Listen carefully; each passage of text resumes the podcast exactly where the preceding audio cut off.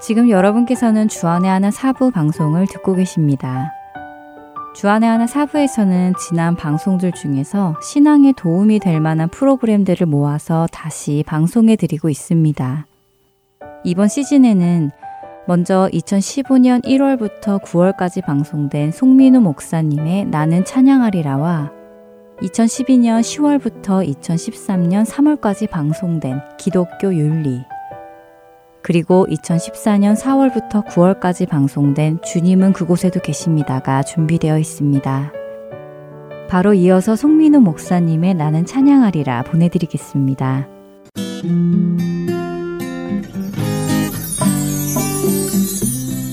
애청자 여러분 안녕하세요. 나는 찬양하리라 송민우 목사입니다. 오늘 아침에 일어나셔서 다들 거울을 보셨죠? 거울을 보신 소감이 어떠셨나요? 아, 너무 잘생겼다. 어머, 어쩜 이렇게 예쁠까? 라는 생각이 드셨나요? 아니면 밤새 엉망진창으로 헝클어져 버린 자신의 모습에 깜짝 놀라셨나요? 거울을 본 사람과 거울을 보지 않은 사람의 차이는 무엇일까요? 거울을 보지 않은 사람은 뻔뻔스러워질 수 있습니다. 자기를 꽤 괜찮은 사람이라고 착각하고 다니는 겁니다. 그러나 거울 앞에 서 본 사람은 그럴 수가 없습니다. 자신의 본래 모습, 꾸미기 전에 있는 그대로의 모습을 알기 때문이지요. 하나님의 말씀에 나를 비추어 보면 우리는 감사할 수밖에 없습니다. 도무지 사랑받을 이유가 없는 우리를 하나님께서 사랑하신다는 사실을 알게 되기 때문입니다. 오늘도 그 하나님의 사랑을 함께 찬양하기를 원합니다. 이번 주에 우리가 함께 배울 찬양은 어노인팅 10집에 들어있는 내 영혼은 안전합니다 라는 곡입니다. 그럼 먼저 어노인팅의 찬양을 듣고 함께 배워보겠습니다. 내 아버지 그 품 안에서 내 영혼은 안전합니다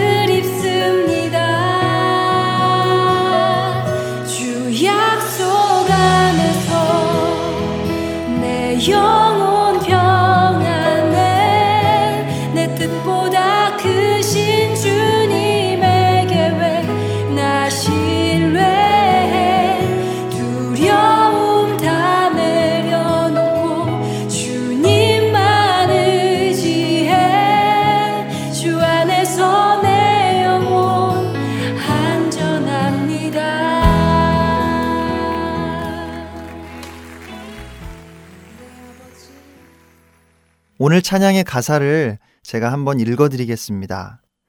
내 아버지 그 품 안에서 내 영혼은 안전합니다.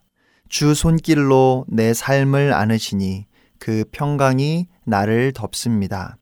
나 비록 넘어지며 흔들리지만 주 내 안에 거하며 나를 붙드시니 내 생각을 주께로 돌리고 주시는 평강의 옷을 입습니다.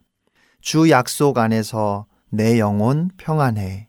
내 뜻보다 크신 주님의 계획 나 신뢰해. 두려움 다 내려놓고 주님만 의지해.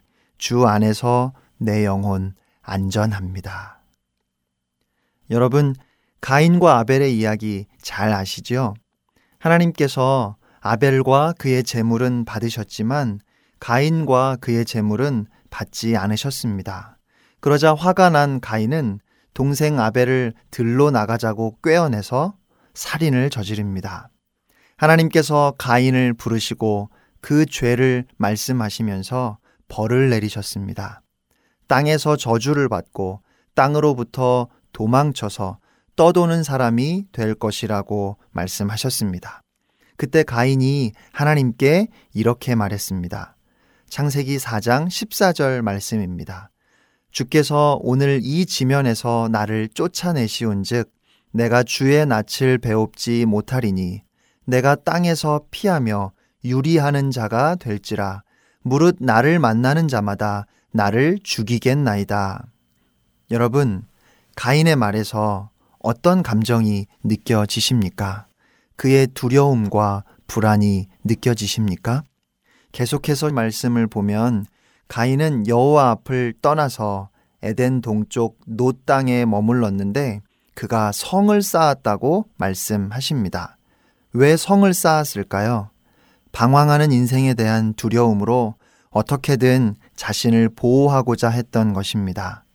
그러나 우리는 스스로를 보호할 수 있는 힘도 능력도 없습니다. 아무리 견고한 성을 쌓아도 안전하지 않다는 것은 인류 역사를 통해서 우리가 이미 잘 알고 있는 사실입니다. 그런데 가나안 땅을 향해 광야 길을 가고 있는 이스라엘 민족을 한번 떠올려 보시기 바랍니다. 그들을 보호해 줄 만한 성벽도 없었고 적이 나타나면 맞서 싸울 수 있는 무기도 그들에게는 없었습니다. 그러나 그들은 인류 역사에서 가장 안전했던 사람들입니다. 왜냐하면 하나님의 손이 그들을 보호하셨기 때문입니다. 아주 오래 전에 어떤 그림을 보았습니다. 정말 위험해 보이는 절벽에서 목자가 한 손으로 바위를 붙잡고 그 절벽에서 겨우 버티며 위태해 보이는 양을 붙잡으려고 다른 한 손을 애써 그 양을 향해 뻗고 있는 그림이었습니다. 그런데 그 그림의 제목이 피스, 평화였습니다. 문제투성이인 이 세상을 하루하루 살아가는 우리의 삶이 마치 절벽에 매달린 것처럼 위태로운 것 같지만 그럼에도 불구하고 이 세상에서 우리가 안전할 수 있는 것은 주님의 손이 우리를 지키시고 우리를 도우시는 그 주님의 손이 우리를 향해 있기 때문입니다. 자, 그럼 이제 찬양을 함께 불러볼 텐데요. 그 전에 한 가지 말씀드릴 것은 어, 요즘 한국에는 여성 찬양 인도자가 아주 많아졌습니다. 오늘 배울 이 찬양도 전은주 전도사님께서 만드셨는데 남자인 제가 부르기에는 음이 조금 낮습니다. 왜냐하면 남성과 여성의 음역대가 달라서 일반적으로 네 키, 네음 정도 차이가 나기 때문입니다. 그래서 제가 원곡보다 두키 정도만 올려서 부르도록 하겠습니다. 첫 번째, 두 번째 소절입니다. 내 아버지 그 품 안에서 내 영혼은 안전합니다. 주 손길로 내 삶을 안으시니 그 평강이 나를 덮습니다. 두 번 반복해서 첫 번째, 두 번째 소절 함께 찬양하도록 하겠습니다.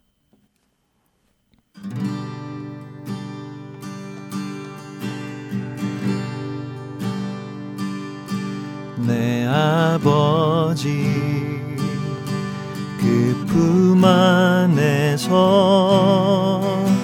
내 영혼은 안전합니다. 주 손길로 내 삶을 안으시니 그 평강이 나를 덮습니다.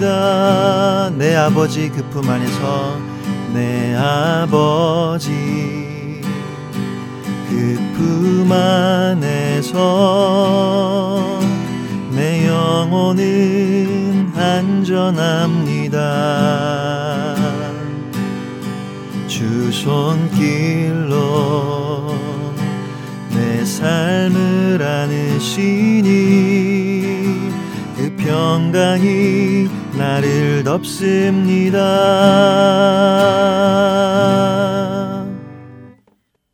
다음은 세 번째, 네 번째 소절입니다. 나 비록 넘어지며 흔들리지만 주 내 안에 거하며 나를 붙드시니 내 생각을 주께로 돌리고 주시는 평강의 옷을 입습니다. 나 비록 넘어지며 흔들리지만 주내 안에 거하며 나를 붙드시니 내 생각을 주께로 돌리고 주시는 평강의 옷을 입습니다.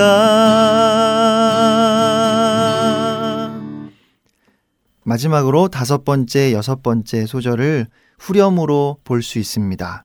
주 약속 안에서 내 영혼 평안해. 내 뜻보다 크신 주님의 계획 나 신뢰해. 두려움 다 내려놓고 주님만 의지해. 주 안에서 내 영혼 안전합니다. 함께 찬양하겠습니다.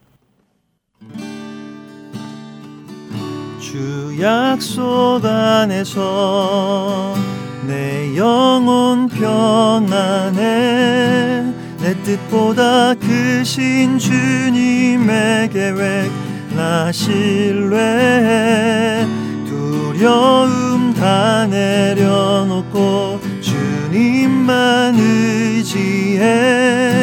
주 안에서 내 영혼 안전합니다. 주 약속 안에서 주 약속 안에서 내 영혼 평안해. 내 뜻보다 크신 주님 의 계획 나 신뢰해 두려움 다 내려놓고 주님만 의지해 주 안에서 내 영혼 안전합니다. 주 안에서 내 영혼 안전합니다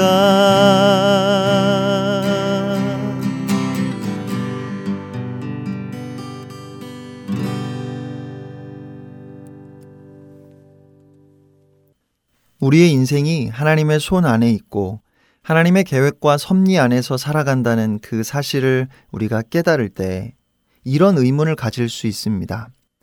어차피 우리의 인생이 하나님의 손 안에 있고 하나님의 계획 속에 있어서 하나님의 뜻이 이루어지는 것이라면 기도는 왜 하냐는 것입니다. 혹시 여러분도 이런 의문을 가져보신 적이 있으신가요? 그런데 우선 이런 의문을 갖는 이유는 우리가 기도가 무엇인지 잘 모르고 있기 때문입니다.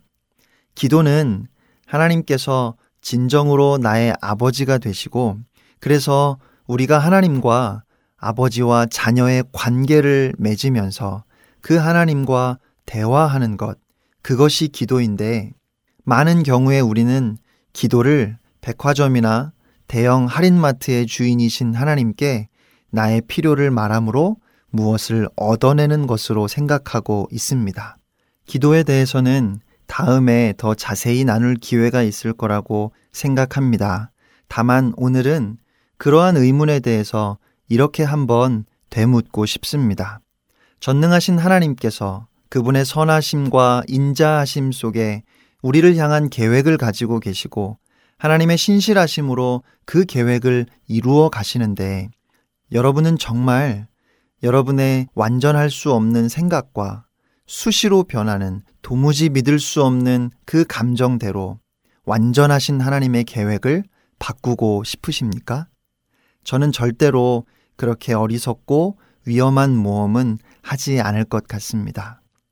여러분은 정말 여러분이 원하는 대로 하나님께서 해 주시기를 바라십니까?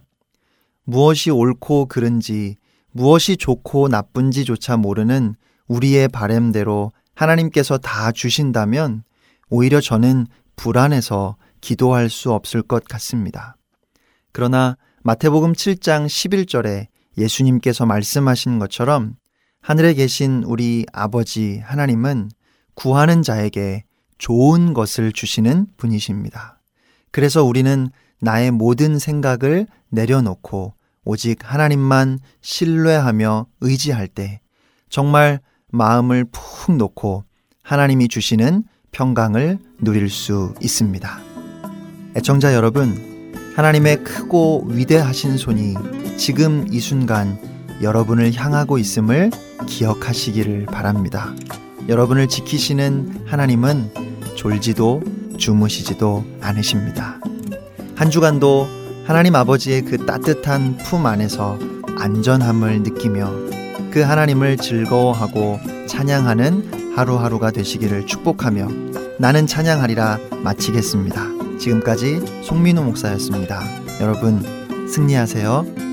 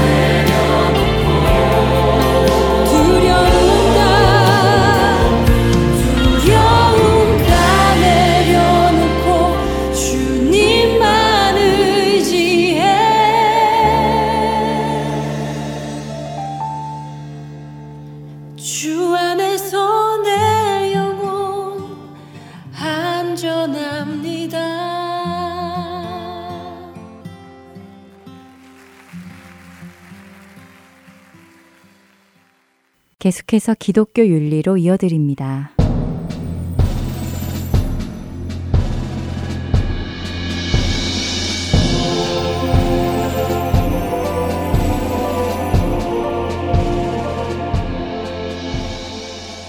여러분 안녕하십니까 기독교 윤리 강승규입니다. 만일 여러분께서 길을 가시다가 길가 벤치에 놓여 있는 지갑을 발견하시면 어떻게 하시겠습니까? 그 벤치에는 아무도 없고 뭔가를 찾는 듯하는 사람도 보이지 않습니다.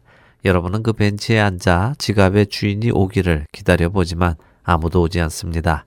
결국 여러분은 지갑의 주인이 누구인지 알아보기 위해 지갑을 열어봅니다. 그런데 그 지갑에는 현금이 두둑히 있었습니다. 더군다나 그 두둑한 현금은 모두 100불짜리 지폐입니다. 한눈에 보아도 몇천 불은 될 것 같습니다. 지갑 주인의 아이디를 보니 미국에 사는 사람이 아니라 다른 나라의 아이디입니다. 어쩌면 이곳에 여행을 온 사람이 잃어버린 것일지도 모르겠습니다. 혹시 마약 판매상일지도 모르지요. 지갑을 가지고 싶은 충동이 생깁니다. 마침 돈이 꼭 필요하기도 했습니다. 이것이 어쩌면 부족한 나의 주머니를 채워주시는 하나님의 방법일지도 모른다는 생각도 듭니다. 근처에 있는 가게의 점원이나 경찰에 신고하는 생각도 해봅니다만 그들을 믿을 수도 없을 것 같습니다. 여러분은 이때 어떻게 하시겠습니까? 지금 여러분께 말씀드린 상황 속에서 여러분께서 지갑을 그대로 가지신다면 그것은 도둑질일까요? 아닐까요? 아마 대부분의 사람들이 그것은 도둑질은 아니라고 할 것입니다. 왜냐하면 누구의 것을 훔친 것이 아니라 단지 주었을 뿐이니까요. 하지만 자신의 것이 아닌 것을 갖는 것, 사실을 이야기하지 않는 것, 살며시 가지고 가는 것을 성경에서는 도둑질로 정의합니다. 도둑질은 죄입니다. 도둑질은 십계명에도 언급되는 죄입니다. 사람들은 흔히 은행이나 가게, 집 등을 터는 것만을 도둑질로 생각을 합니다. 하지만 한 회사의 공금을 자신의 편의에 맞게 쓰는 것도 도둑질입니다. 내야 할 세금을 내지 않는 것도 도둑질입니다. 껌 한 통을 돈을 내지 않고 가지고 가는 것이나 수백만 불의 돈을 횡령하는 것 모두 도둑질입니다. 도둑질은 액수에 관계해서 죄가 되고 죄가 되지 않는 것이 아닙니다. 도둑질 그 자체가 죄입니다. 구약 성경 예레미야 7장 9절은 도둑질을 살인, 간음, 우상 숭배와 함께 금지 목록에 포함시키고 있습니다. 예수님께서도 마태복음 19장 18절에서 10계명을 언급하시며 도둑질 하지 말라는 말씀을 하십니다. 왜 하나님께서는 도둑질을 하지 말라고 하실까요? 첫째 도둑질은 하나님의 품성에 반하는 것이기에 그렇습니다. 하나님께서 하지 말라고 명하시는 것들은 모두 하나님의 성품에 반하는 것들입니다. 도둑질이 올바르지 못한 두 번째 이유는 도둑질의 동기는 피해자를 사랑하지 않는 마음에서 시작되기에 그렇습니다. 도둑질은 어떤 방식으로든 도둑 맞은 사람에게 상처를 줍니다. 때로는 그 상처가 미비해서 눈에 보이거나 느낄 수 없을지도 모릅니다. 그렇다고 상처를 주지 않은 것은 아닙니다. 그런 상처들은 누적되어 나중에 큰 상처로 나타납니다. 사실 도둑질의 피해는 우리 모두에게 돌아옵니다. 만일 껌 한 통을 한 마켓에서 훔쳤다고 해보겠습니다. 껌 한 통 때문에 마켓이 당장 큰 피해를 보지는 않을 것입니다. 하지만 많은 사람들이 그곳에서 껌 한 통씩을 훔치고 그 도둑질한 값이 누적이 된다면 마켓의 주인은 피해를 입게 될 것이고 피해를 줄이기 위해 그는 보안 카메라나 security를 고용하게 될 것입니다. 그리고 거기에 들어가는 비용은 상품 가격의 인상으로 채워질 것이고 상품 가격의 인상은 물건을 사는 모든 사람에게 부담으로 돌아가게 됩니다. 한동안 보험 사기가 극성을 부렸었습니다. 보험금을 타내기 위해 자신이 입은 손해나 다른 손실을 보험회사에 허위로 보고하는 보험 사기의 비용은 미국에서 매년 800억 달러에 달하는 것으로 2006년에 추산이 되었습니다. 이런 식으로 도둑질을 일삼는 소수의 사람들 때문에 모든 사람들의 보험료가 인상됩니다. 도둑질이 옳지 않은 세 번째 이유는 하나님께서는 사람들이 자신의 삶을 위해 스스로 노력하기를 원하시기 때문입니다. 에베소서 4장 28절은 이렇게 말씀합니다. 도둑질 하는 자는 다시 도둑질 하지 말고 돌이켜 가난한 자에게 구제할 수 있도록 자기 손으로 수고하여 선한 일을 하라. 인터넷이 발달한 요즘 시대에서 도둑질이 가장 빈번하게 일어나는 곳은 정보 및 오락 분야일 것입니다. 이런 것에는 음악이나 영화의 불법 다운로드, 소프트웨어나 비디오 게임의 불법 복제, 그리고 저작권 위반과 같은 것들이 포함됩니다. 하지만 대부분의 사람들은 이런 일이 도둑질이라는 것을 제대로 인식하지 못하고 있습니다. 비록 그 일이 아주 일반적으로 일어나고 있는다 해도 누구나 다 하는 것이라고 해도 도둑질은 죄입니다. 성경은 이 문제를 명확하게 말씀하고 계십니다. 할텐 서울 복음 방송 애청자 여러분들 중에는 도둑질을 하는 분이 한 분도 안 계실 줄로 믿습니다. 그런데 여러분이 도둑질을 하지 않는 이유는 무엇입니까? 혹시 들키거나 체포되는 것이 두려워서입니까? 아니면 그것이 하나님을 기쁘시게 하지 못하고 오히려 그분께 아픔을 드리는 일이기에 그렇습니까? 그리스도인은 가치관과 관점이 세상과 다릅니다. 왜냐하면 우리의 아버지 되신 하나님께서 거룩하시기에 그렇습니다. 우리의 모든 기준은 바로 거룩하신 하나님이십니다.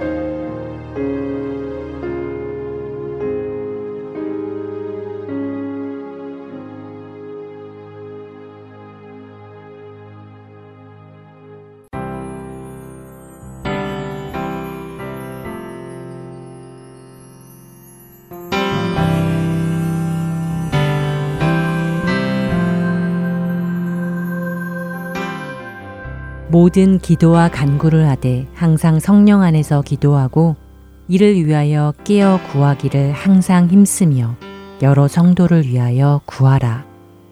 에베소서 6장 18절은 성도들이 항상 성령님 안에서 깨어 기도하며 모든 성도들을 위해 기도하라고 하십니다.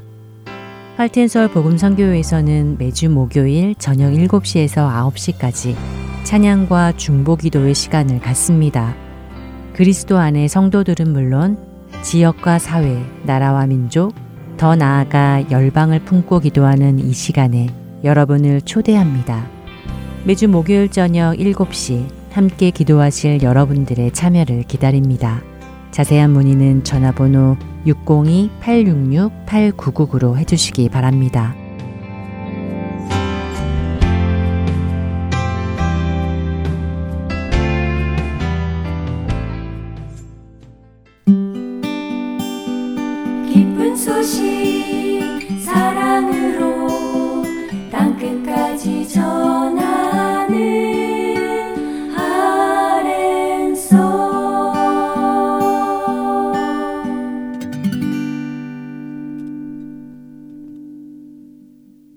주님은 그곳에도 계십니다. 함께 하시겠습니다. 주님은 그곳에도 계십니다. 제8화 북한 정권 체제의 변화로 지도부 자리에서 농촌으로 쫓겨난 제이. 당의 지시로 비료를 받으러 간 제이는 비료를 싣고 돌아오는 도중 트랙터가 산 아래로 떨어지는 사고를 당하게 되고 거기서 극적으로 살아나 병원으로 후송되게 됩니다. 하나님에 대한 믿음은 없지만 하나님의 인도하심을 받고 있는 제이에게 신앙을 가진 사람들은 찾아오고 그들과의 만남을 통해 기도회의 책임자가 되어달라는 부탁을 받게 되는데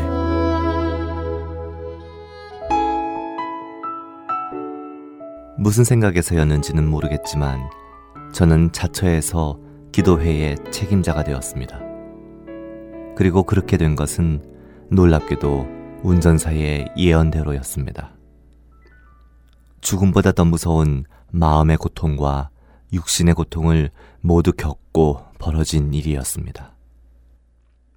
아이, 참, 정말 미치겠네. 어쨌든 내가 내 입으로 기도회 책임자를 한다고 하기는 했는데 도대체 기도회 책임자가 뭐야? 뭘 알아야 기도회 책임자든 사장이든 해볼 것이 아닌가? 어이, 어이 동무, 내래 뭐 좀 하나 물읍시다. 어, 내가 좀 머리통이 꽝통이라 도대체 기도회 책임자를 어디서부터 어떻게 해야 할지 도저히 방향이 서지 않는데 어, 어떻게 해야 합니까? 저는 동료들에게 하나님의 일을 해보자니 어떻게 해야 할지 도저히 모르겠다며 도움을 구했습니다. 그런데 그들이 하는 말은 하나님의 말씀인 성경을 읽으면 길이 보일 것이라는 말도 안 되는 말 뿐이었습니다. 서, 성경? 또 뭔 소리야? 성경을 보면 하나님 일하는 방법을 알 수 있다고? 아이 참 정말 알다가도 모르겠네. 하여간 그럼 성경은 어디 있는데? 답답했습니다. 기도의 책임자가 되겠다고 하기는 했는데 문제는 책임자가 무엇을 어떻게 해야 하는지도 전혀 모르는 데다가 우리 손에 성경이 없다는 더 큰 난관에 닥쳐 있었기 때문입니다. 그래서 형제들 중 제 명령이라면 불 속에라도 뛰어들 각오가 있는 형제 한 명에게 중국에 가서 성경을 구해오라고 부탁했습니다. 그런데 그 부탁이 그를 사지로 몰고 갈 줄은 꿈에도 생각하지 못했습니다. 성경을 구해오라는 저의 부탁을 듣고 중국에 간 그 형제가 중국을 1개월 남짓 돌아다니다가 간신히 성경 두 권을 구해 돌아오는데 국경에서 강을 건너 들어오다 그만 경비대에 붙들리고 만 것입니다. 형제는 경비대의 추격을 피해 달아나고 또 달아나다가 결국 경비대가 발사한 총에 맞아 그 자리에서 죽고 말았습니다. 그날이 1996년 4월 6일이었습니다. 지금도 저는 새하얀 눈 위에 남긴 그의 검붉은 핏자국을 잊을 수가 없습니다. 저의 말 한마디 때문에 받아보지도 못한 성경 두 권과 바꾼 그의 죽음을 생각하면 지금도 가슴이 미어집니다. 저는 그 순간 그 형제의 죽음을 헛되게 하고 싶지 않았습니다. 그리고 그 길로 중국을 넘어갔죠. 성경을 직접 구해오기 위해서였습니다. 위험을 무릅쓰고 무작정 국경을 넘어가기는 했는데 문제는 중국에서 어떻게 성경을 구하는가였습니다. 결국 저는 산중을 돌면서 고생만 하다가 성경도 구하지 못한 채 집으로 돌아오려고 국경을 넘어섰습니다. 그런데 그때 잠복하고 있는 국경 경비대를 만나고 말았습니다.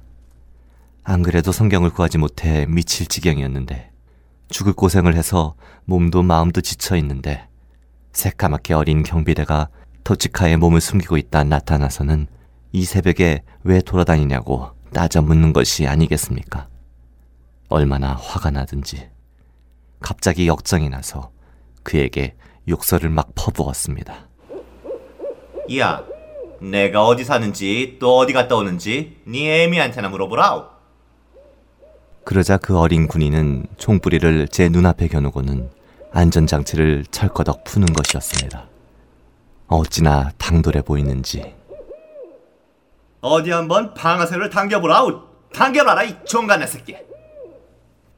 저는 고래고래 소리를 지르며 총부리의 얼굴을 들이댔습니다. 그러자 저를 옆에서 지켜보던 또 다른 경비대가 총검으로 제 옆구리를 인정사정 없이 찔러대기 시작했습니다.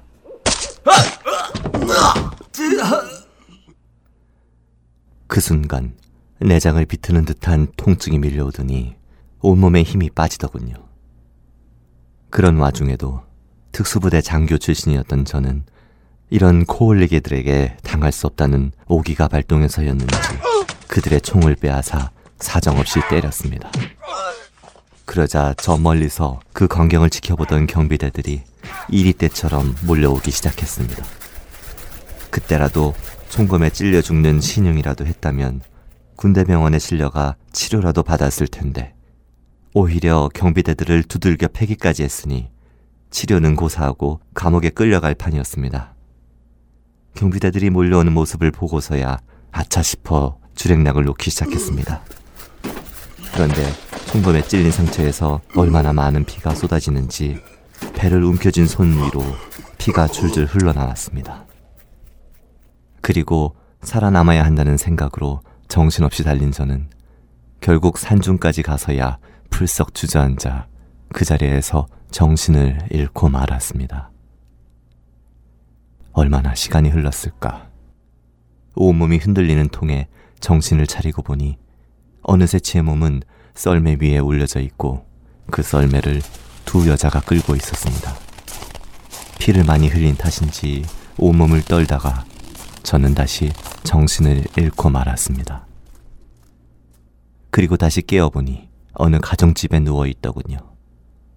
그 집은 북한식으로 말하면 여자 반동들의 집이고 하나님 나라식으로 표현한다면 여자 순교자의 집이었습니다. 저는 그곳에서 그 자매들의 도움으로 상처난 부위를 수술받고 치료를 받은 뒤 수일이 지나서 농장으로 돌아왔습니다. 마을에는 맹장 수술을 받고 돌아왔다고 둘러댔지요. 안개처럼 사라졌다 돌아왔다는 제 소식을 들은 형제들은 이내 저를 찾아와 주었습니다. 그리고 저는 그동안 겪은 일들을 그들에게 말해 주었죠. 성경을 구하러 강을 건너 갔었더랬습니다.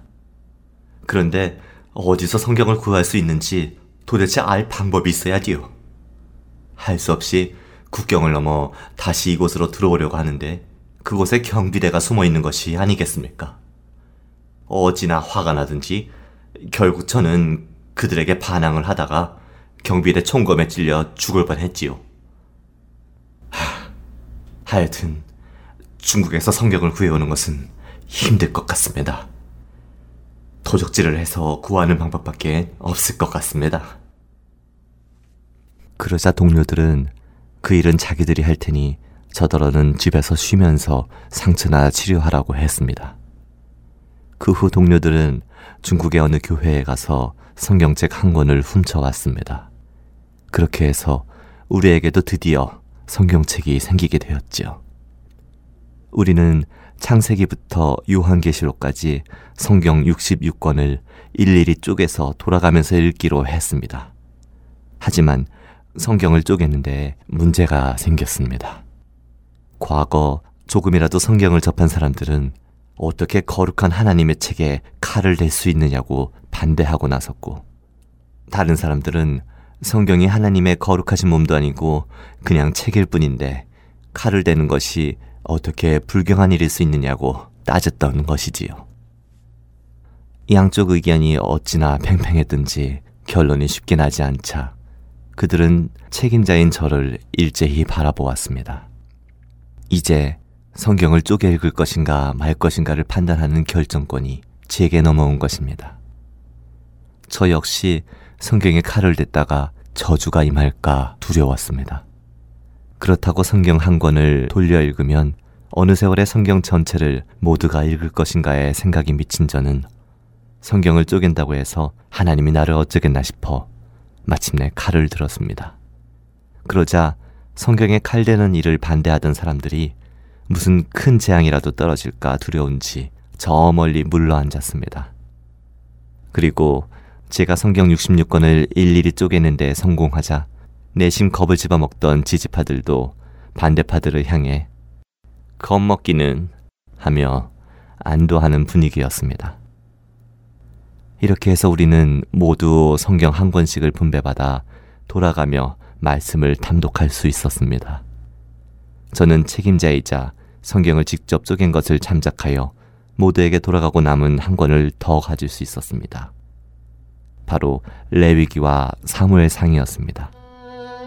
하지만 이 두 권의 책을 읽고 나서 저는 성경에 씌어진 말씀 그대로 쫓으려다 하지 않아도 될 고초를 무수히 겪어야만 했습니다. 말씀 속에서 하나님을 만나야 했는데 문자만 만난 탓이었습니다. 주님, 주께서 외식하는 바리새인을 미워하셨듯 오늘도 외식하는 우리로 인해 슬퍼하실까 두려웠습니다. 마음을 다하고 뜻을 다하고 힘을 다하여 주님만을 사랑하게 하옵소서. 오로지 말씀만이 제 삶의 기준이 되고 길이 되고 뜻이 되게 하옵소서. 아멘.